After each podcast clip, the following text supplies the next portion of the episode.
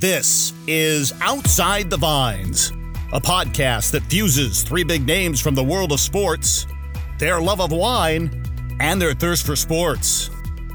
For the video version of this podcast, check out our YouTube channel. There you get to enjoy the visual side of our podcast with next level infographics, and you get to witness the reactions from our guests and hosts while they taste the wines. All right, let's get to it. Here are your hosts for Outside the Vines Ted Robinson, Glenn Parker, and Ashley Adamson. All right, well, we are back. And I just want to say, gentlemen, uh, before we start, Ted is joining us from his hotel room in Paris at 1 a.m. local time. Is that right, Ted? 1 a.m. Okay, your commitment is commendable. Uh, certainly better than mine. Robinson, of course. But I was going to say, I knew there was no way you were going to miss a chance to drink wine with Don MacLean. So it's no, no surprise.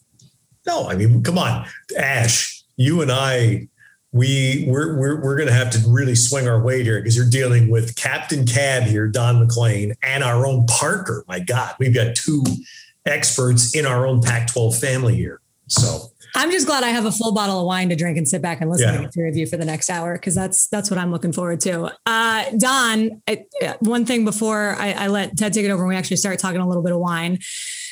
I think a lot of people, they know you obviously as the guy who scored more points than anyone in the history of the Pac 12, but I'm guessing a lot of people may not know how much of a wine guy you are. I didn't know until I randomly got invited to a pandemic, you know, virtual happy hour last summer. And Don's holding court talking about cabs like he's some grandmaster Somm. And I just, I was kind of blown away. So I, I just, I, I want to ask you one thing before we start, Don. Have you, have you forgiven our producer, Adam Gordon, for not asking you to be a host on this podcast?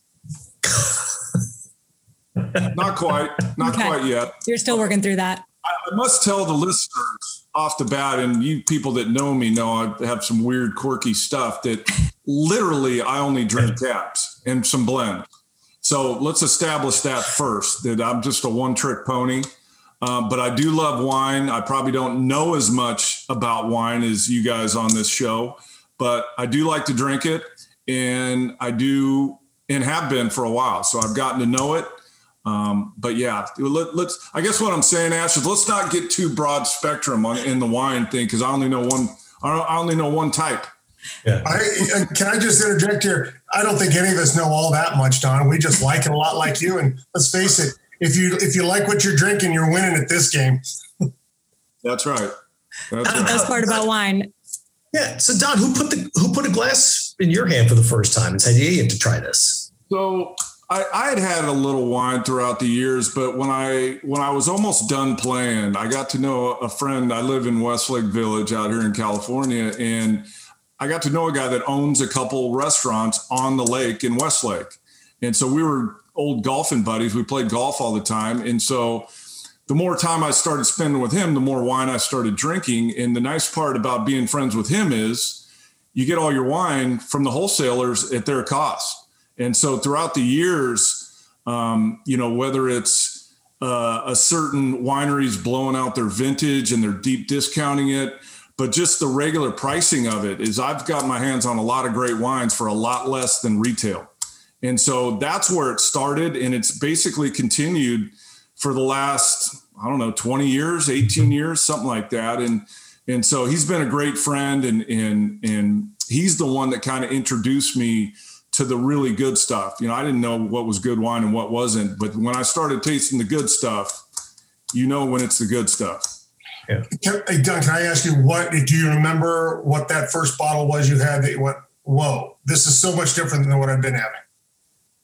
Do you remember that? No, that's a good question, Glenn. It, I, I, I don't know exactly which bottle it was, but I just remember you know, it's in that group of high end cabs, the Caymuses, the Silver Oaks, the, those types that you just were like, wow. And I love to eat steaks too. And so that's what really, really started it was, you know, eating red meat with steak. And that's what everyone's done for years and years. And I just love that concept and I love the taste. And so, what better way to start drinking wine than order a steak or make a steak here, which I do quite often. What was the reaction your first Chardonnay? Well, what's that? my actually, my wife is a big white wine drinker, so oh. she gets into her white wine. I'm the red, she's the white. But I, I'll be honest, I haven't drank hardly any white wine. When I say that I only drink the cabs and blends, like literally, that's all I drink. Ted, you know me, man. I got some weird stuff going. I can talk hoops. I can talk wine. That's it. Hey, know, only one type of wine. All right. So so let, us do something here because we're going to get back to the wines because we're we're all since we're in different locations. As Ash said, we're we're drinking different wines. But you just finished a heck of a basketball game. And the team that you covered during the regular season, the Clippers, the pro team, just I mean, what a bizarre first of all, I, has it ever happened? I, I didn't get privy to the records out here. Has any playoff series like that had six straight road wins? No, first time it's yeah. happened. Unbelievable. Yeah, it was a great series. In fact, you know, Dallas, I think Utah is a better matchup for the Clippers than Dallas was. This Doncic kid, Doncic kid is unbelievable. And he was a tough cover. They struggled covering him the entire series. But Kawhi kind of stepped up in game six, and they did enough yesterday making threes to, to move on. But it ain't going to be easy winning an NBA championship this year, that's for sure. So who do you think is going to win it, Don? I mean, I like the Clippers now coming out of the West. I think the road now with the Lakers out of the way, that that was the one team that everybody wanted to avoid just because you thought that they were going to get healthier. Turns out they got less healthy and lost in the first round. But I think the Clippers are the favorite now in the West. And, you know, Brooklyn, we'll see how long Harden's out, but I, I, like the team coming out of the West, whether it's the Clippers or somebody else to to win it this year. So if you're if you're you're saying that, let's just go to this next series what are the key takeaways? What are the things that a person like myself loves basketball, but I don't follow it closely? What are the takeaways for me watching watching the Clippers and the Jazz? Well, the, the number one line item on the scouting report for Utah is what are you doing with Rudy Gobert and the high ball screen and him rolling to the rim? There's a lot of different ways you can play that, but you have to get it under control or they will dominate you because if you start sucking in coverage on Gobert at the rim, they got plenty of shooters on the perimeter so it's a tricky balance, and I'll be fascinated to see what Ty Lue and his staff comes up with. Um, but Mitchell's good, Conley's good. Like they have a really good roster, and they play well together. Quin Snyder is, wildly underrated as an NBA coach to me, and so it's going to be a really good series. I just think when you have the best player, this this thought is, has been around for years and years. If you have the best player on the floor, you have the best chance to win. And the Clippers have the best player on the floor, Leonard. So I think that gives them the best chance to win. What's your view on Anthony Davis? Reading an awful lot about the, the collapse there at the end. Well, I, I just did a radio show before I came on here, and that was the conversation. You have to decide at some point when you put all your eggs into a couple players, which is what you have to do now in the NBA to compete for a championship. Mm-hmm. What happens if one of those stars is injury prone? What do you do? Because he's the main reason they're out of the playoffs is that he wasn't healthy. And so do you keep going with him and just hope and pray that he doesn't continue to get hurt? That's a tough one because you don't trade players like Anthony Davis unless you know that he's going to continue to get hurt. And in my experience and everyone's experience with the league, if you start out your NBA career by getting hurt a lot, you're probably always yeah. going to get hurt a lot. And I don't know if that's the same in football, Glenn, but that thought has been around for a long time that if you're kind of injury prone, you're always going to be injury prone. You know, I think there's that thought a little bit in football, but the difference being what we talked about pre show in that the grind of that basketball season with 82 games, you can, if you're injured a little bit and try to play, you can really hurt yourself farther down the road. Whereas in football, you have a week off between games. You can recover. Um, you can take the time necessary if you're hurt through a season to get ready for the next year. So I don't know that it's it's it's quite apples to apples, but I think that grind in the NBA probably makes it more so. That if you're if you're going to be an injured player coming in, you're probably going to stay injured throughout your career. We've always said the basketball guys are way tougher than football guys. That's we've known that for a while, Glenn. So you're not telling Don anything. It, it goes exactly against what I just said, but that's okay. Yeah. but and, and Donnie, we just said I just looking up your stats before because we know about your scoring. You played 127 games at UCLA. 127 games in your career, and you're all-time leading scorer in the conference. The Warriors, those champ five straight years, are playing 100 to 105 games a year, right? With their, all the playoffs in one year. I mean, it's well, mind blowing. to take it one step further with Davis is the word on the street is he doesn't do a lot in the off season to help himself oh. in that regard, like diet, nutri- you know, nutrition, rest, recovery, working on his body, and that may be why he's continued to be injury prone. I wonder if now that it's happened again, does he start getting serious about his off season because you can't eliminate all injuries by having great off seasons, but what you can do is eliminate some of the nicks and dings that you get, pulled hammies, groins, those kinds of things. You know, you can't guard against coming down on someone's foot and rolling your ankle. But if you spend a lot of time and money on your body in the off season and during the season, it's kind of been proven that you will stay healthier. So I wonder if now it's gotten to that point where he where he will start doing that. Hopefully for the Lakers, he will. Yeah. Hey, the other one news that really jumped out at me, and it actually has a tie, uh, a little bit of a tie to, the pack, is the Boston move, where Brad Stevens leaves the bench to go to the front office. I mean, 10 years ago, this was the hottest coach in college basketball. Oregon kept the job open. Basically, I don't know if it was quite a blank check, but they pretty much were going to give him anything he wanted. And he chose to stay at Butler for one more year I mean, he's not even 50 years old yet to leave the bench. What was your read on that? Uh, it was a head scratcher just because he's proven to be such a good coach. But you know what, Ted? You don't know what's going on in that locker room. The game's changing. There's so much more player empowerment now in terms of roster construction, guys leaving, guys demanding trades. And so it's really hard to manage locker rooms now. It, it, even in our game, in the college game now. I mean, I I used to spend this time of year tracking okay this guy's leaving this guy's co- i don't even look at it anymore until october because it doesn't make any sense. Like makes your head hurt. got a handle on it and then we get to the preseason yeah. you know like wait a second where'd these four guys come from? And so it's a little bit like that in the nba where there's just no there's no continuity or not as much continuity. That makes it harder to coach makes it harder to manage personalities to manage the locker room and so you wonder if he just got burnt out and that he didn't want to go back to college, maybe for the same reason that he's looking at the transfer portal and going, how the heck am I ever going to get a team to get consistently good like I did at Butler when I got players leaving because they only played 12 minutes a game the season before? And so maybe the solution is to make the same money he's making. I'll just jump up into the front office and make decisions and not worry about it. Here's the one thing that I would. Oh, go ahead, Glenn. I was just going to say the one the one thing I was going to add on Brad Stevens is that I was I was in Indianapolis working in local news. I covered Butler's two runs to the NCAA championship when he was there, and I remember he came out and had a press conference after he decided not to take the Oregon job. And he said this is kind of awkward. I've never been asked to have a press conference and had to tell everyone that I'm just keeping my job. But you know you don't mess with happy. And the thing that I would say about Brad Stevens uh, and I put him up there almost with no other coach that I've ever met he was so in tune with life outside of what his job was. I mean, I remember when they lost to Duke, I think it was 2010.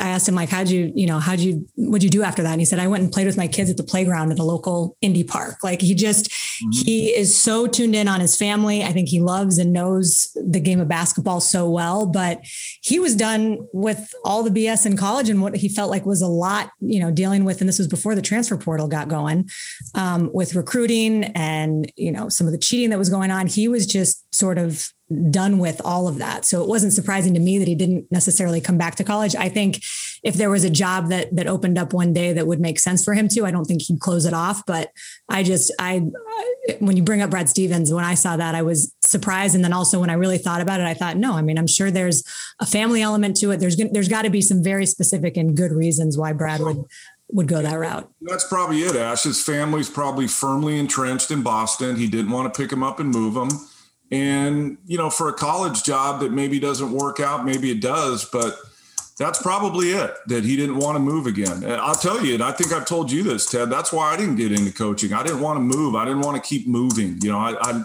I love where I live. I've lived here since I retired and I don't want to move. And so that's why, that's literally the reason why I never got into coaching is I didn't want to have to move all over the place. Don, the reason I, I when I was going to ask you about a little bit there is you said how much it's it's changed and that dynamic and how that can drive a person like like Stevens out of that locker room. Does it bother you as an older player the way players seem to play? It, it, it, it's more prevalent, I think, in basketball now, but it's becoming prevalent in the NFL as well. that players seem to play for the name on the back of their jersey rather than the guys next to them and that and that team. Does that bother you? It, it, bothers me, Glenn, but what I think I've gotten good at over the years is understanding that times change. You know, I hate the guys that go on the air and say, well, when I played, it was okay. Yeah, it was that way when I played, but it's a different time. And so you have to adapt. Do I like it?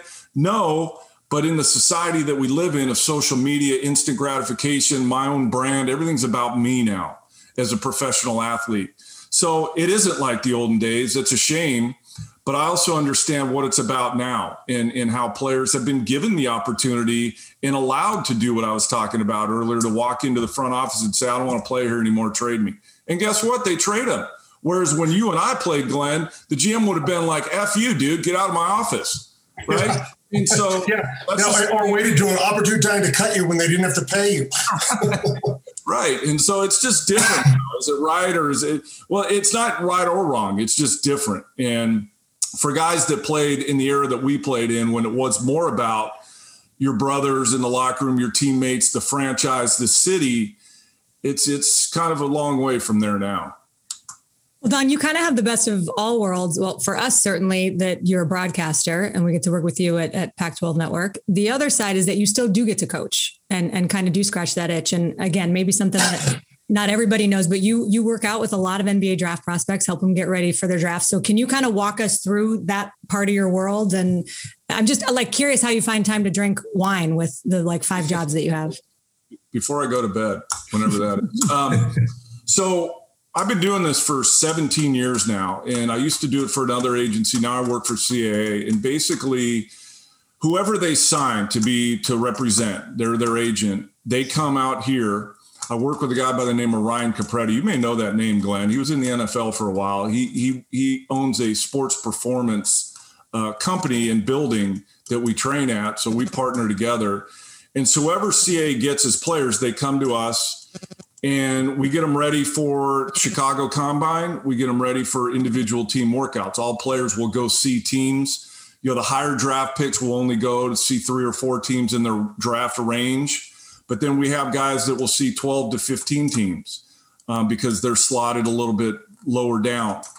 And so this year we have six players. It could be, we've had four, we've had 13, we had 13 three years ago. So it changes every year, but we're basically getting them ready to be a pro basketball player by starting to talk about nutrition, uh, you know, the sports performance side of it, mobility, agility, weightlifting, all that stuff that maybe they've done a little bit of but then the on court stuff that I do is about understanding, you know, more NBA stuff, terminology, how much more physical it is, stuff that you're going to need so that when they go to these team workouts, they can help themselves and hopefully move up in the draft um, or just keep where they're at. But it's, it's my, and I love everything that I do. It's my favorite thing that I do. I, I couldn't do it for 12 months. It's pretty intense. We get after these guys every day. It's six days a week. This year, because of the calendar and then moving the NBA draft back to late July, it's usually late June. We had an extra three and a half weeks. So we've been going since April 19th. And here we are on June 7th, and we still got another month, which is fine, um, but it gets long. And these guys all move out here for the whole time. But we've had a tremendous amount of success with the program that we've designed and that we implement for guys to move up in the draft, which we've had a lot of success with that. But the summer league starts nine days after the draft, and they got to be ready for that. And so it's it's about getting drafted higher, but it's also about getting ready for summer league. And um, yeah, so we're we're right in the middle of it right now. But we actually this year have the best group. It's going to turn out to be the best group we've ever had. All six guys are going to be first round picks. And we usually don't have that. Usually we get two, three first rounders, maybe a lottery or two but then we have a couple second rounders. But this year, the group that we have is is I would be shocked if they're not all picked in the first round. I'm thirsty. Yeah, I'm Amen. yeah, I'm yeah. Talking. What am I doing? All right, Ash, lead us around the horn here. What, what's well, I, I was going to say, Ted, I, I want to dive into our wine in a second that that Glenn and Don and I are drinking, but because you are the reason that this is the Bordeaux Bonanza episode, as I mentioned in, in the open, is that mm. you're in mm. Paris. so I know that you had um, plenty of wonderful French wines and Bordeaux to pick from. What what are you drinking?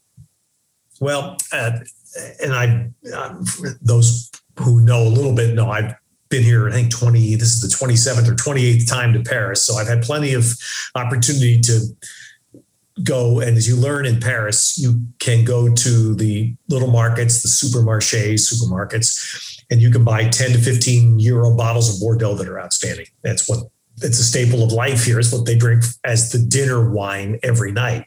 And then, of course, you can get the experience of having the super megas. So tonight, in honor of Captain Cab coming, my restaurant that I had dinner at eight consecutive nights. This is Margaux 2014, my Chateau Margaux.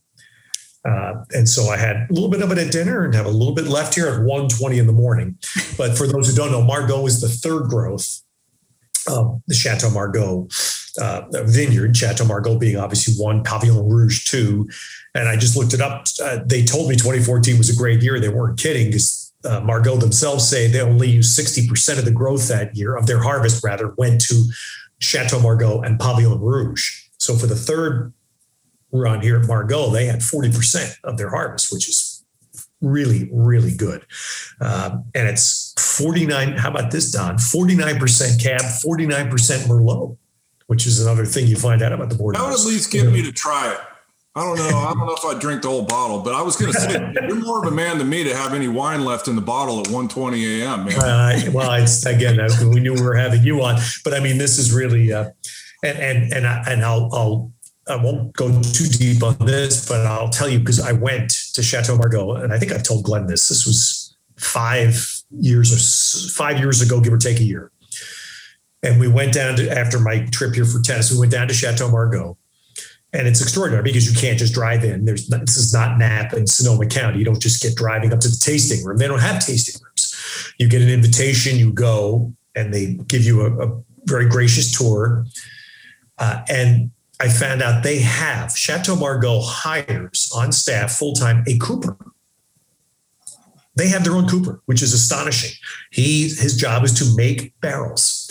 And I have a video on my phone of about three minutes long of watching him shaving some wood and trying to bend some metal. But he makes 50 barrels a year. That's his job really? for Chateau Margaux. And I, I, was just utterly blown away. But it's the devotion that they put into to their wine is that they pay whatever the salary is. And he basically does a barrel a week. Does that make sense, Glenn? It does. Yeah. You know, they first call it with a classified growth like that there, it's more than just the wine. They also have their own standards that they always are that they're always putting forward, and anything not of that standard, you know, they, they have not been classified. There's only been one that was added since 1855. So they don't reclassify. So you can the worst thing you do, it's akin to losing a Michelin star. If you're if you're one of the first growths and you could somehow and somehow you did wrong with by your barrels, by your, by your processes, enough times became consistent that you lost your standing. That's the shame they would face. So it makes complete sense that uh, they would keep face by hiring their own cooper right on right on grounds to craft barrels for them to move on. Because remember, they growth went into the third growth, and that's not the barrels they're using. Right. And I, I was so to, to maybe wrap a little bit on the Bordeaux thing.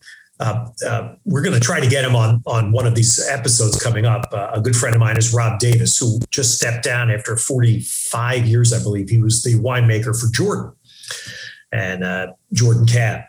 Uh, Rob was trained by a famous French uh, Andre, and I'm blanking on his last name. Famous French. You probably know the name Glenn, but anyway, he was trained by him. So two weekends ago, I was seeing him up in uh, in Healdsburg, and I, he turned me on to something I didn't realize. You know, in the '60s, Bordeaux Don produced 60% white wine, really, only 40% red wine in the 1960s. That was the way wine was doing it. And they only bottled apparently the very best of each vintage. They drank, they drank it, but didn't bottle a lot. And 1970 was basically a, a, a turning point. And then the oil crisis that those of us of age can remember, the oil crisis in the uh, early 70s really, really accelerated it. So by, by 1975 now, the Bordeaux vineyards are all bottling their own stuff. That was when it changed. And now today, so now to finish this, today in Bordeaux, it's 87% red. That's Don's heaven. Can I can I tell you a quick Jordan Cab story? Yeah. To, to, to just keep uh, illuminating my weirdness. So my favorite meal in the country is at Prime Steakhouse in the Bellagio in Vegas. Okay. Mm-hmm. I order the exact same thing every time I go, and every time it's a bottle of Jordan Cab with that meal. Nice. Every time. I'm gonna have to have you connect with Rob because we're gonna get Rob to do one of these episodes with yeah. us because he's great, great storyteller about about the wine business. But that, I mean, I I don't know how you all think about that, but I heard that that, that in the '60s, I mean, I none of us think of Bordeaux with white wine. Sixty percent white. Glenn, did you have any idea? Well, I, I like Sauternes and I do like, uh, I, and I like the Sauvignon Blanc and some of the Sauvignon Gris. Uh, they, they do nice blends, but no, I mean, they've become so well known because the Bordeaux blend of red that it would be very hard to contemplate that much white was being produced compared to red. All right. So Ted, I got to say, I mean, we're not we're not quite drinking what you're drinking tonight, and you're in Paris, and that's probably why. Uh, next year, by the way, I think we're all coming to the French Open, and we're going to do outside the vines in your hotel room in France. I'm just going to throw that out there. Uh, can we talk about what we're drinking tonight? Because I'm really curious to hear what, what both. I'm really curious to hear what both Don and Glenn think about this one. So, as I mentioned before, this is a creative impulse it's a Bordeaux, let's see, can you see it? Bordeaux uh, blend from the state of Washington, 2015 Rasa. Creative Impulse is the name. It's been around for nine years, guys, and it's never received anything lower than a 92 point rating. This particular one had a 94 point rating. So, eh, Don, I'm going to start with you since you're our special guest and, and less critical than Glenn Parker sometimes. what uh, what do you make of the wine? Because I I think it's fantastic. I, I, like the I like the the the hard driving, alcoholy, flat wines, the big ones. And if you can tell me that a non-cab can can get there like a blend, then I like it. And that this this this tastes like something that I would drink normally. And I wouldn't order that because I don't really order Bordeaux blends. But if if I didn't know what was on the bottle, I would think that it would be something that I would normally order. See, by the way, this is why I love Don. Like that, that's the type of wine descriptions that I could get behind. Hard driving alcoholic. Like that's, I speak your language, Don. And, the, and, and Don, though, you know, that's, so this is where you just said this is not normally something in order because you probably had, it sounds, I know exactly the type of wines you're talking about. But in California, one of the things that has really become come to prominence is the Bordeaux blends that have more of that because they are they're more popular in the, the high end bars and restaurants. So they are producing a lot more of those. They're, they're still Bordeaux blends because they just all those grapes give a little different characteristic. They're not all the same grape. And right. I love this. This is a good wine for me. But to me, I, I, would like to see a little more Cabernet Franc to give it a better nose. Uh, just a little bit, a little bit in there, maybe a little Petit Verdot for the same reason, but that's only because of my taste. Um, but then I'm also a guy. Uh, have you ever, if, if, since you're a cab guy, I would, I would love for you to open a bottle of Cahors. Those are Malbecs from the extreme region on the river through through uh, Bordeaux, uh, the Dordogne, and it they're, they're they in the medieval times everyone knows the black wines of Cahors. They were they're dark, super inky. Uh, same with the other one in that same region is Madiran, and if you can get those, most of your wine stores will have them. They'll blow you away. They'll be darker and inkier and heavier than than any cab you've ever had. So I, I, please give them a shot. There's so many good wines for you to try that'll meet that profile you're talking about that just aren't cabs. Text me or email me that. Will you, I'll give you my number or something. yeah, when we're all said and done, we'll communicate. Yeah. And we should point out, I, I have not mentioned that the one that we're drinking that that Glenn and, and Don and I are drinking is 72% cab, 28% Merlot. So Glenn, I want to just dive dive us a little deeper into when when you uh, took your first sip and your reaction to it. Like what what is it that you notice about this particular Bordeaux blend? There's there's a dark fruit right on it. There's the, the dark fruit hits you, um, and then there's it's it's not quite lead pencil like you would see in a traditional Bordeaux, but it's kind of edging on it, and then you kind of slide into your a little more of your tobaccos and your leather. So it, it, I think dark fruit is right up front. That's what you it hits you, and certainly if you take a, a sip that you can breathe out on upon swallowing, you can really it comes through. It's a very round wine. It's not particularly a tannic monster, but it's got some good tannins for backbone. So I think it's going to last a while but it's not one of those things you go, holy cow, I can't drink this for 10 years or 15 years. We're sitting at six years right now. It's very drinkable at this point. Lead pencil. That's not a uh, that's not a phrase I've thought of, Glenn, about Bordeaux. I think if you if you give yourself a chance, you don't like pencil shavings, that lead pencil, you will find that often. It's it, next time you're having a, a Bordeaux or whatnot, or um, give yourself just give it that light whiff, and you'll you'll pick yeah. that up. Okay. Yeah. All right. I definitely takes. I, I'm with you, Glenn. The dark fruit really jumps out at you right off the bat, and you know, again, the the the the the back end of it is good too. I, you know, sometimes when you get that heavy fruit, it's like, mm, you know, the, the back end's not great, but this one's good. I like this. Yeah, it finishes nicely. It's got a little bit. It's got some tannin in there. You know, and I think you've got another five to seven years to enjoy this before it probably starts going south on you. All right. So, Don, what's the heaviest big swinging cab in your world? Well, I think we have a list we're going to go through at some point. Um, ah. Can we do that now? I think we should do that now. I will tell you this though, and not to make anyone jealous, but my 50th birthday party, my wife wanted to have a party for me, like a party party. And I'm, you guys know me, I'm Mr. Party. no. Um, and so she ended up at my friend's restaurant, who I was telling you about earlier. We had just a dinner for about 75 people. And the menu was Wagyu New Yorks and Caymus all night. the only wine served was Caymus. So that bill was pretty expensive, but worth it. Everybody appreciated the Caymus all night. Yeah. I've heard the stories. Yeah.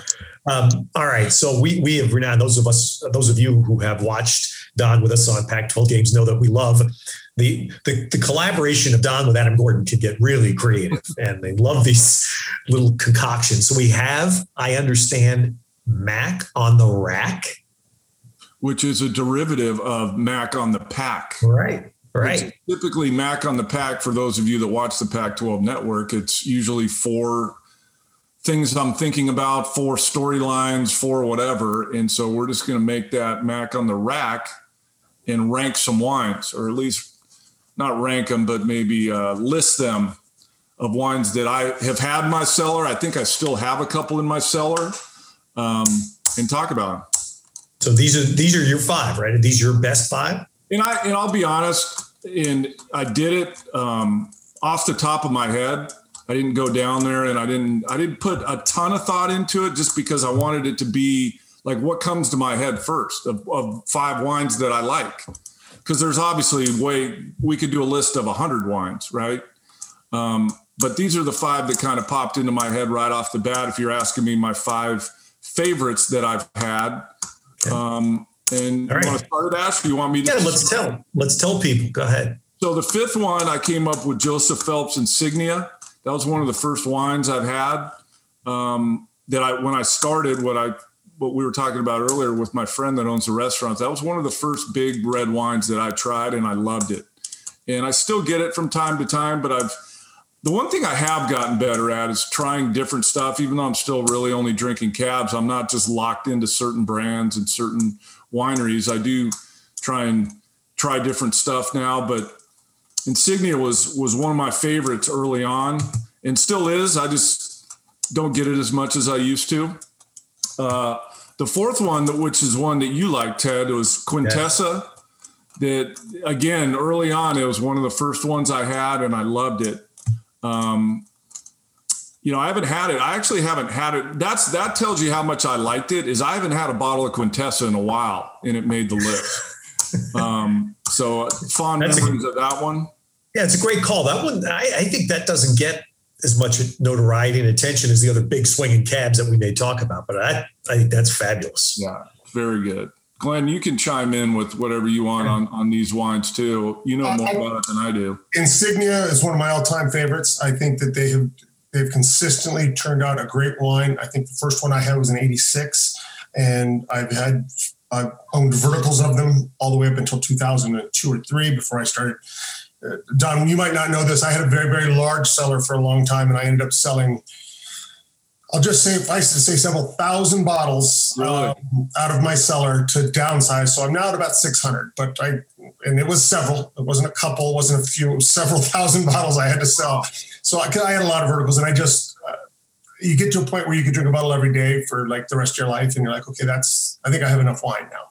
So it's time to try some new things. Kept kept the odds and ends and, and sold them off. So Insignia. It only took Adam Gordon two years to get over it, Glenn.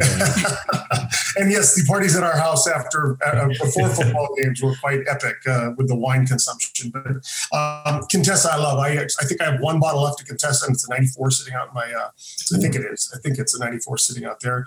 Uh, so far, I love. I like your list. I agree with them. You know, it's again subjective. What what you like, what comes to mind. So keep rolling. I can't wait to hear the rest. I just remembered, and I mentioned it earlier about my friend and how you know the the wineries would blow out the vintages and they just want to get rid of it.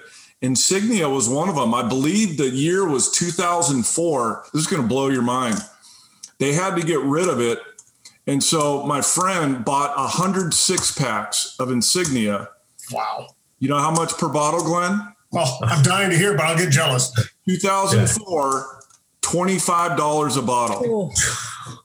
And I bought, and I thought I was doing good. I'm like, you know, give me five six packs. In hindsight, I should have bought 56 packs at 25 bucks a bottle. Are you kidding me? Yeah. So all you could have got your hands on. Yeah, seriously, I should have. Um, all right, next up, uh, Silver Oak Napa Valley, one of my all-time favorites. Um, the difference, uh, which is interesting, between Alexander Valley and Napa Valley, to me, is pretty apparent between the two wines. I know one's way the Napa is way more expensive than the Alexander Valley. But again, going back to when I first started drinking big heavy cabs, Silver Oak kind of popped into my mind is one of the is one of the all time greats that I've had. Yeah, it's it's one of those. It's a standby. It is one of those. Uh, anywhere you go in Napa, any list you're going to find Silver Oak's going to be on it. It's it was kind of the original I, I, don't quote me on this thing, you know, I'm, I'm, probably wrong, but it was one of the early on cults that when it was released, people had to be there. People had to get it. So yeah, no, that one makes sense completely. If you, and I, I haven't seen one in a long time, but if you're rolling around town and you see somebody, somebody's car with a license plate frame that says Silver Oak, that means your wine's probably doing pretty good. Cause there was a car that around this neighborhood that had a license plate frame that Silver Oak, something or other. Um, Dustin Meyer was living near you, huh? yeah, right. um, and this was a tough. The, the top two were tough because Caymus Special Selection is probably if I if I had to go, you gave me a free pick of a bottle. It's probably the way I'd go. But you know, we'll get to the number one in a second. But Caymus Special Selection is just one of the all timers for me. Like. I just I don't know why. I just I love it more than most other wines I've ever had. It's you make a great pick. Where it's grown, the Wagner family, what they've been able to accomplish by being great farmers and stewards of the land, um, not trying to do too much with what they do, letting that that fruit speak for itself every year. Caymus Special Select is it's it is a, a absolutely outstanding wine almost every single vintage. Yeah, I, have never had a bad glass of that. And I and I can't wait to hear last one. I've got to tell you, I'm excited. Oh, yeah, it's gonna love it. So so with my friend again, I hate to keep bringing him up, but he's kind of my you know my my guide through the world of wine. Years ago, I'm going to say 15 years ago, because he sells so much wine at his restaurants, we were able through Southern Wine to go stay on the Mondavi property before he sold it. So Mm-hmm. there's like seven cottages on the property. Maybe there's more now, maybe less, but we got to stay in one of them. And this was early on. Well, I, I'd been drinking wine for a few years by then. And Glenn, correct me if I'm wrong, but this is what I remember that the To Kalon vineyard at Mondavi is like a football sized vineyard right next to the main property, correct? Yeah, it's it's kind of in the back and just just off to the side of the main property. Yes. And so when I first tasted the Mondavi Reserve To Kalon, it blew, and I'd already had a bunch of really good wines. It just connected with me. Uh, of all the wines I liked at that point, and oh, I love this, I love that. I'm like, this is the best wine I've ever had. And again, Glenn, correct me if I'm wrong. They made it for years, then they stopped making it the To Kalon Reserve. And now they started making it again like three, four, five years ago or something like that. Does that sound right? That sounds right. I'm not sure the exact years they did that. So uh, To Kalon, it, it, it, means like the, the highest good. Um, that's what that meant. And it wasn't, it, it, was a vineyard that Robert Mondavi wanted. He really wanted to get into that vineyard because he, he, always loved that, that fruit. And so when they started doing that, um, you're right, they started doing vineyard selection. So the, they originally started with like Oakville, Rutherford, and I forget the other one. They had three designates that were all incredible. Um, all the fruit came from the, that area and nothing else. And then when they brought out To Kalon, it was a game changer when it came to designated cabs. Um, the Robert Mondavi Reserve To Kalon Vineyard is, and I'm so happy you put that at the last. I will upset you. I sold two cases. I still got 11 bottles out there. I drank one and I said, I can't sell these. I have to keep these. and they're 97s. And they, I just had the 97. I probably kept, I probably kept 12 or 13 bottles. In fact, two, because I just had a 97 just like two years ago. And it was fresh and young and wasn't going anywhere. And it was a 97. So great pick. Love that pick, as a matter of fact, because as you know, I, uh, I interned up there in my off seasons for football. Uh, when I was with the Bills, I stayed on property. I led tours and tastings, love the people up there. They were great to me, and that wine is one that just resonates with me. I'll tell you how much uh, I think of that wine when, unfortunately, when our friend Mike Yam uh, left the Pac-12 network. That's the bottle of wine I sent him. That's how much I think of that wine. Fantastic. That is. Well, actually, I wasn't kidding. We are the we're the lightweights here, man. Well, I was just going to say, I think if if nothing else, the last about ten minutes has confirmed that Adam Gordon made a huge mistake and should have had Glenn and Don and maybe Ted as a guest host and me just like I, I, could have helped you on the technical side, maybe Adam, but I don't even know why I'm a part of this thing. But that, you that was sell yourself short, Ashley. Stop. No, I mean I'm here. I'm here to drink wine and, and listen. Amen. And, but that's that's what it's all about. Ashley, you've been picking up your glass very consistently throughout this it's show. It's the one thing that I bring to the podcast, Don. You know, you know me well. Ashley, how are you on the big? Ashley, how are you on the big hitting cabs? I, well, I will say I was looking at Don's list because I actually got a sneak peek at it but before he unveiled it, and and I have tried everyone and love every single one except I don't think I have had the Mondavi Reserve. So I haven't either. Yeah. Uh, that's now officially on my list. But Caymus has been my favorite. I, yeah. Caymus I was waiting, Don and Glenn, where, where, does Harlan come down in, in your guys' world? I've tasted Harlan. I owned many, as you know, I've owned a lot of cases of it and just basically as an investment and sold it. Mm-hmm. Um, but I have tasted, I like it quite a bit. I don't know that to me it's worth the price that you're going to get into. One of the, and this is where I go against a lot of the the wine um, snobs, is that I think most cult wines are completely overpriced for yes. what you're going to get. I think some of your bigger, older Napa houses, the Robert Mondavis, the Insignias, the Shafers, um, Screaming, the Chateau Montelenas, you know, they those bigger, older ho- houses oh, yeah, yeah. produce great wines in quantity at a price point that makes them a very nice special occasion wine. Cult wines make a great wine that, oh my God, I'm going to mortgage my home to get. And I don't think they're worth it. I just, I'll go against the aficionados I, I, and, and the, the gurus and I just think you're better off going with a well-known house in a good vintage, and you can't be wrong. Totally agree. That's why I said Screaming Eagle. That's the cult wine. Like, I, yes. if you've ever had Screaming Eagle, it's like, okay, yeah, this is pretty good, but it ain't worth five thousand a bottle or whatever they're getting for it. It's not even yeah, I mean, it's worth what people pay, and people pay it, but it's not worth it for me. That's. I'm going to ask you guys like kind of a naive question. Like, how does how is it possible that there is wine that is produced that you could spend thousands of dollars on a single bottle? Like I, I, I truly don't understand it. It's all ego, right, Glenn? I mean, I was going to say it's ego. People have an ego about the wines they hold and what they have, and um, you know, people used to say, "Well, let's break out a bottle at home." I'm like, no, I'm selling this. I'm not. I wasn't even. I wasn't even proud. I had it in my cellar. I kind of hid it. I just didn't want anybody to know. I was like, I get rid of this. Screaming Eagle, there, there was, I'm going to say it was three years ago now in the Costco near where I live on the peninsula in the Bay Area, had a one bottle the Costco had a bottle of Screaming Eagle. I think it was 2,600. And I've had the chance to have some because I just have had been in the right place at the right time. And you start doing the math, and it's about 60 bucks a swig, every like every taste you take.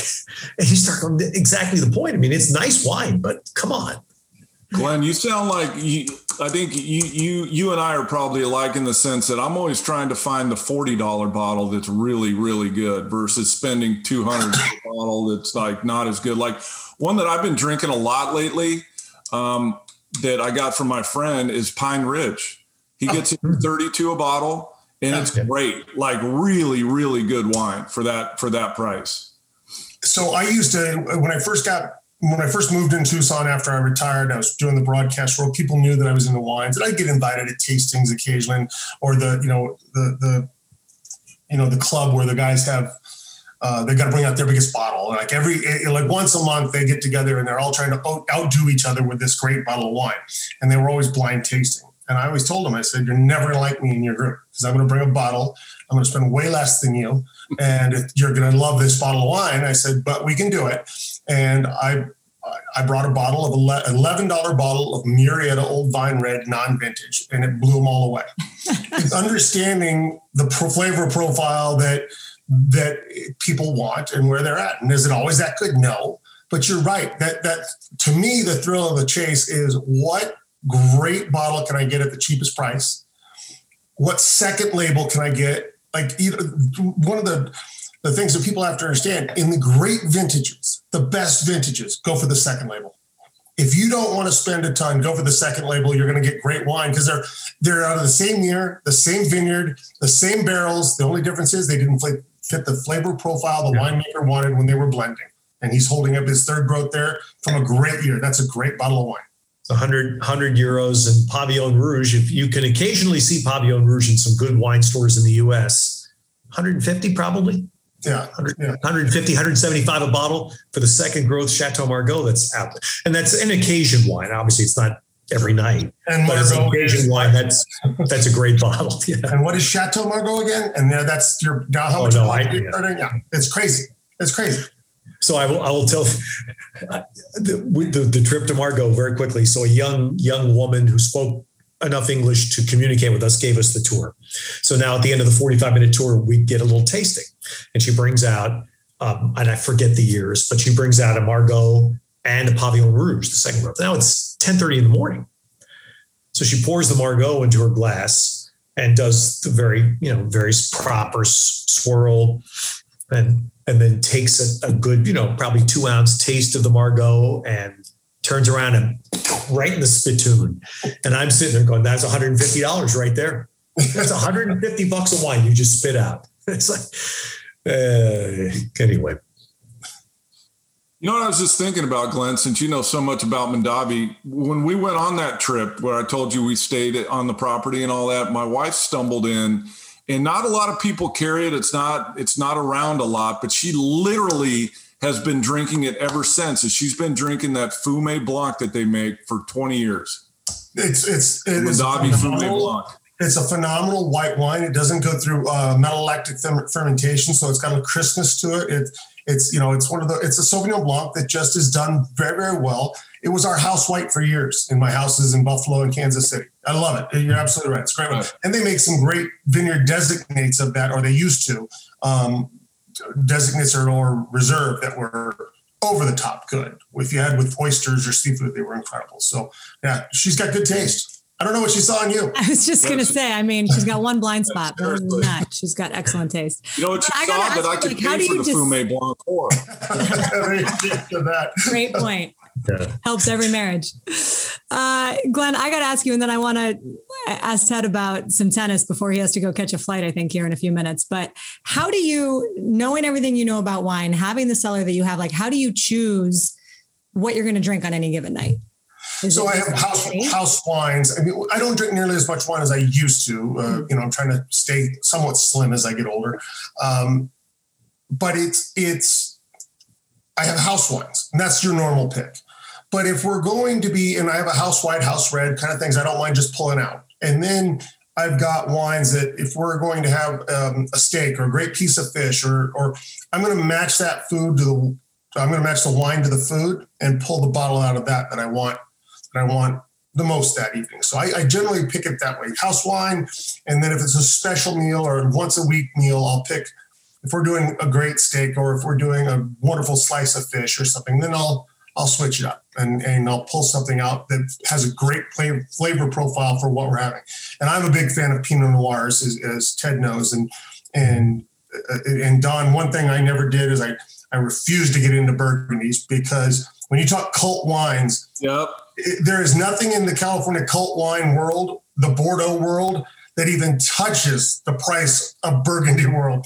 It is it, a, a, great Burgundy, like a great Pinot Noir, is like I, I can only liken it to one thing, and you know I've never been there, like your first hit of crack and you're going to be going after that same high for the next 20 years of your life. And all you're going to do is spend thousands and thousands and thousands of dollars to get it, and you're never going to get it again. It just you've got you've got to hold yourself back. I refuse to try burgundies for that reason.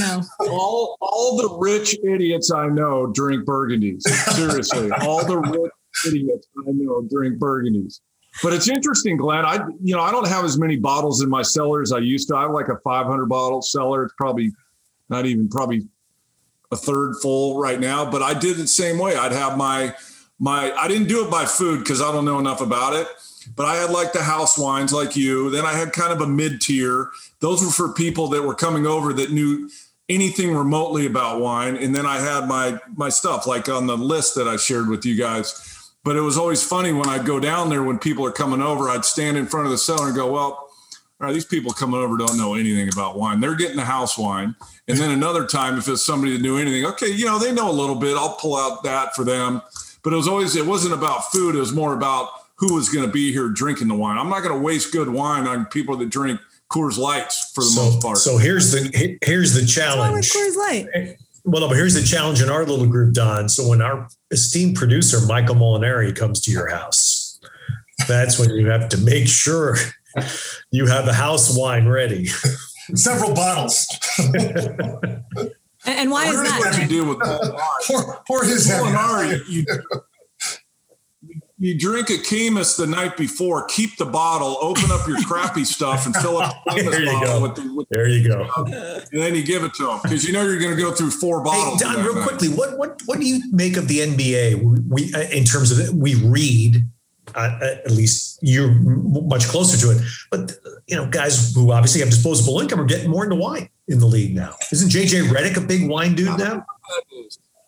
Yeah, I don't. I, I think it just kind of caught on, and you know, a lot of guys. It's it's for me, and that was one of the reasons why I started drinking it and keep drinking. Is it puts you to sleep. It's worked for me for years, and I think that's part of it for some guys. Um, but I think it's more like Glenn's been talking about. It's kind of cachet and debonair to like drink really good red wine versus getting shots of tequila, you know? And so I think the guys have kind of, I don't know, grabbed yeah. onto that, that, you know, I drink this bottle and that bottle and put it on Instagram. All right, so it's a status thing as opposed to a. Okay. I think so. I think, I think a big part of it is that. But I think like, like with me, Ted, I think a lot of guys try it and they really like it. And they like the red wine and they like, you know the effects of the red wine um, and helping them wind down or whatever it is. The effects of the red wine, not like the Burgundy, which would be confused with your first taste of crack, which we well, also Don, I know for for me what it was is, and if I was out to dinner the night before a game, a glass of red wine was perfect. Mm-hmm. The night I'm not I'm not getting drunk. I have no effects from it, but it was relaxing and I could enjoy it with my meal you also know guys, as you know, after a game or before a game, they go out and they'll have, you know, a lot of beers or a lot of whiskey. It's like, ooh, no, not for me. I, I, I always liked it because it was a moderating influence on a an industry which there's not a lot of moderating influences on. Now there are, but back as you know, um, it was a little wilder and crazy back yeah. in the day. Yeah. Well, and I, like I said, I didn't start drinking wine until the very end of my playing career, and then it became more. But yeah, it's. I just think it's more. Yeah, it's not. It's not as much of a party in pro sports as it used to be when you and I played. It's more of a let's go to dinner, like you're saying, let's go to dinner, have a great meal, have wine, not let's go to the strip club and, you know, drink beers and whiskey all night. Right. I was just going to ask, is that oh, like a new, is that like next week's podcast?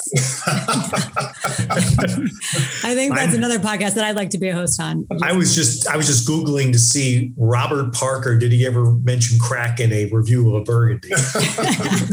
No, just our, our Parker was not the review of the Burgundy. It was the effects of having that first great Burgundy. Just some people might say it's like that first cigarette. Ted. Always a oh, yes. high. I'll just go right to crack. uh, okay, guys, I don't. I really don't want this to end, and I would keep going for the next few hours. But I, I want to be respectful of Ted. Who, what you have to catch a flight here in a little few hours. Yeah, don't worry about me. This, hmm. Come on, we yeah, have Donnie Mack here and Glenn Parker, with two of the great commentators of the Pac 12 network. That's true. Well, then it's officially your job to wrap this thing up, Ted. You can say when it's over. But by the way, I told Ashley, Ted, I didn't know where you were, so I didn't reach out. But I don't know if I'm supposed to announce it or not. But I recently agreed to a new two-year contract with Pac-12 Network. Haven't signed it yet, but Whoa. it's agreed to. Breaking news on Outside the Vines. So you're stuck with me for another couple years, Ted, whether you want to be or not. Good for you. Congratulations. Thank you for your life, Don. thank you for your life. And thank you for ours, Don. Thank yeah. you for our lives. Uh, okay, so but Ted, before we but before I hand it over to you to, I mean, either continue this or tell us to go to bed. Um, how has it? How has Paris been? How has the French Open been? There's obviously been a ton of headlines, and by the time this thing posts, probably more will have happened. But g- give us a good story or two. Well, I, yeah, I'll try to keep this quick. So the cultural thing has been st- stunning because I was here in October, and in October we were the bad guys as Americans, and France didn't want us around. We were not doing well with COVID, et cetera, et cetera. And we had to jump through amazing hoops to come here, and France was open at the time. Now, seven months later, we come back here and France is in a mess. This place, they've been, they're just emerging from a lockdown now. Um, restaurants have just been open for 10 days, outdoor seating only, and it's nine o'clock curfew, 9 p.m. At 9 p.m., right, this time of year in Paris, it is light. It does not get dark till just after 10. So it's been hard. Um, now, the flip side is I had to get a test yesterday morning to be able to fly back to the US. And then when I land in the US tomorrow, I have to get tested again before I can work at the Olympic trials. That's the US now saying, we don't want you bringing any of that stuff back from France. And the frustration is we're all vaccinated now, but yeah. the vaccinations are not not seeming to have a big impact on that front. So what what the end of the story for Paris is uh, having been here now twice in, in eight months, I tell you, they need the tourism money they had zero tourism money in 2020 and they need it. And it's obviously it comes largely from two places americans and asians. And that's largely the people that have the money and are willing to come here. So they need to get it back. Uh, tennis was was fascinating because roger federer pulled out of a major championship after winning uh, three matches. The third one was a grueling match the other night. But you just i'll tell you what if any other player had done that there would have been a huge uproar that's how that's how revered Federer is that he could do that and not create a huge tsunami. Um, Serena got beat again, and I thought this was a great chance for her to win. Coco Gauff, I called her match this morning. She is real. This young woman is real. She's 17 and remarkably poised. And I don't know if she's going to win this thing. That may be too soon, but she's going to be a player for a long time. And then the last part, which maybe gets to our, our guests here, you know, the, the first three days of this thing were completely hijacked by the Naomi Osaka story, which I know and I've heard enough from enough people back home. It really blew up in the US. Um, I, I know a little bit about it from the standpoint that I think this is a problem. It's a Naomi Osaka problem. I think she's fighting, and I've watched some and called some matches of hers in the last few years where I thought she's fighting some issues that a lot of people fight. There's nothing wrong with it. But I believe that what she tried to do was kind of, or what she did, whether she was trying to or not, was she pulled everybody else in with her. And if you know, every tennis player that was asked supported Naomi Osaka. Not one single player supported her stance. Not one. Not one player came out and said, Yeah, you're right. I'm not going to do press either. And that I thought was very telling. Um, I think most everybody understands it's an obligation and you handle it. And even if you don't like it, you master the art of saying nothing, which Glenn and Don did, I'm sure. And most every elected, broadcasting every, career, Ted. Every elected, every elected official we have in America learns how to do that. You learn how to not say things. Every football, I mean, God, football coaches have PhDs in that, right? So, unfortunately, Osaka, I just I, I feel for her because she's uh, she's great. She's great for the sport, and uh, but she's dealing with some things that I hope that I hope now she's I think she's going to be away for a little while.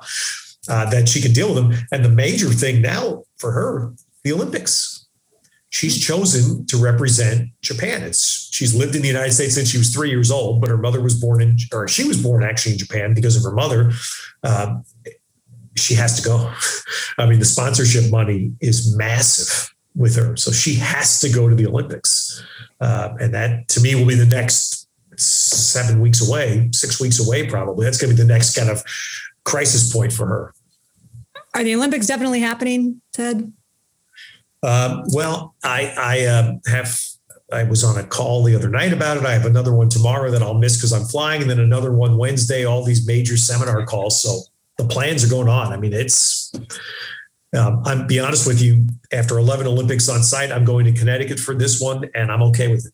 It's not going to feel like an Olympics, but it's not going to feel like an Olympics there either because everybody's going to be in a bubble, and you're not going to be free to do anything. Athletes need to be I mean, it's that's just that's a shame, but that's another that's that's way outside the vines.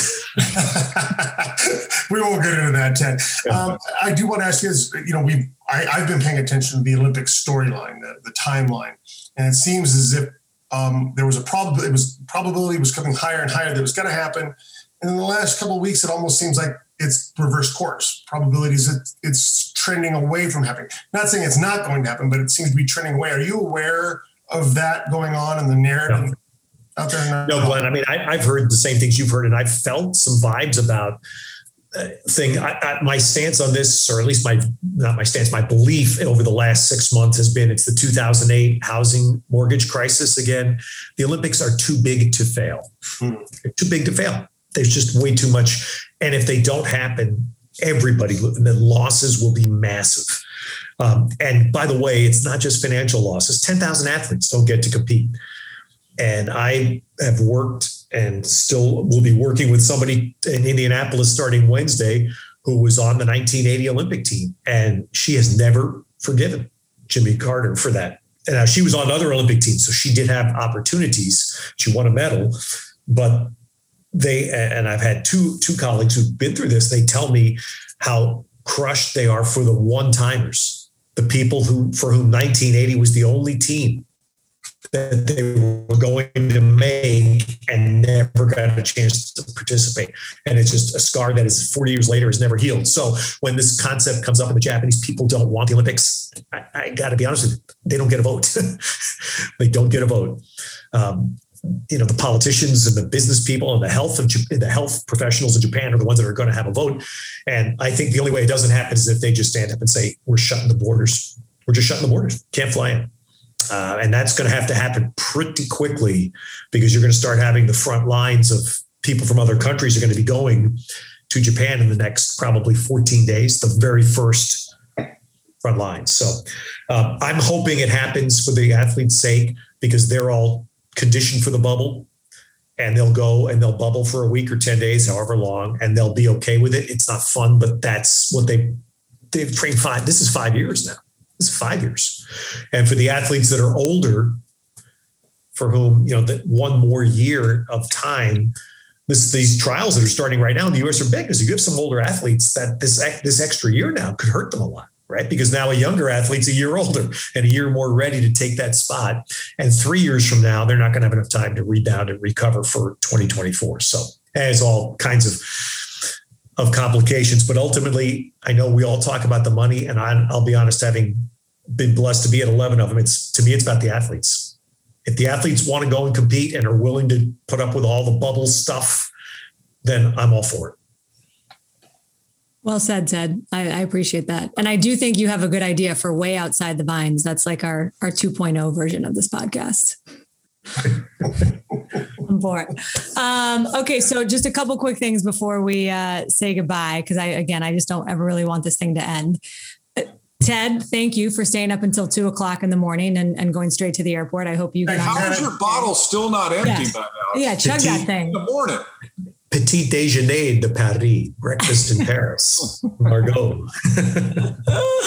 Uh, I got to say thank you to Rasa Vineyards in Walla Walla, Washington. And thank you, Adam Gordon, our producer, who, who picked this yeah. fabulous wine for us. By the way, the backstory I was reading about it is super interesting. Yeah, Adam's the best.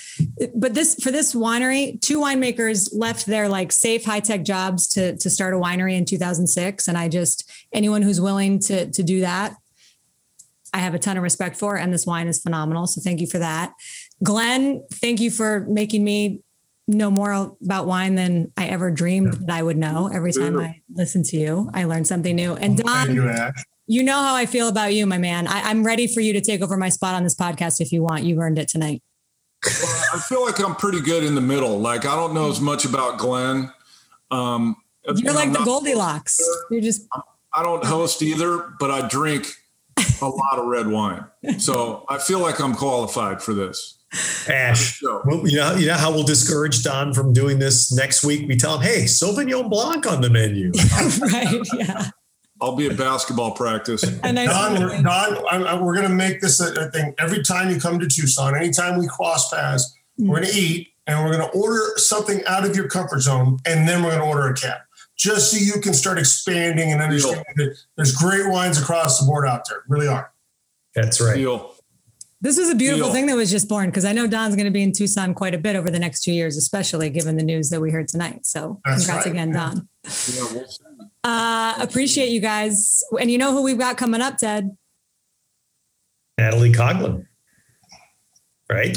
Natalie Coughlin. Right. Not that any podcast is ever going to top Don MacLean, but Natalie Coughlin may may uh, may give Don a run for his money. That's going to be our next guest, Natalie. Of course, the Olympic champion, many, many medals, but uh, it's a nice gesture. A woman in the wine business. She yes. and uh, and a partner of hers own a winery called Guderian, and that's a nice thing to have some women that are making some strides in the wine business. Well, and, just to put that out there before we go, so I can get ahead of the game. Well, women winemakers have been in the game for a long time. They just haven't been owners. Women right. have a much better sense of smell, and their palates are generally better than men. Their memories are incredible. Um, I, I, I, actually, I don't know if you're this way, and I'm sure Ted, you know something like this because if you're a wife, but uh, my wife can remember a certain smell and go, "Oh, you were wearing this on that date when this happened." I agree with that, Glenn, and I will say, as as someone who has carried two children, your sense of smell when you are pregnant, like that, is actually you should do the essence tasting if you're a oh. woman when you're pregnant because unfortunately your your sense of smell is like through the roof. I would say it's not necessarily a good thing. But yeah i appreciate that glenn. I uh, yeah i think women have better taste and smell altogether. All right so ted go catch your flight. Don appreciate you buddy. Thanks for having me guys. This was fun. Great, great. to be with you. Congrats donnie mac. Thank you mac yeah, we'll do it again. Cheers everybody Thanks for joining us this week on Outside the Vines. Remember to check out our YouTube channel to get more out of your experience with the podcast. We look forward to welcoming you back on our next episode soon. This has been a presentation of Outside the Vines for the love of wine and the thirst for sports.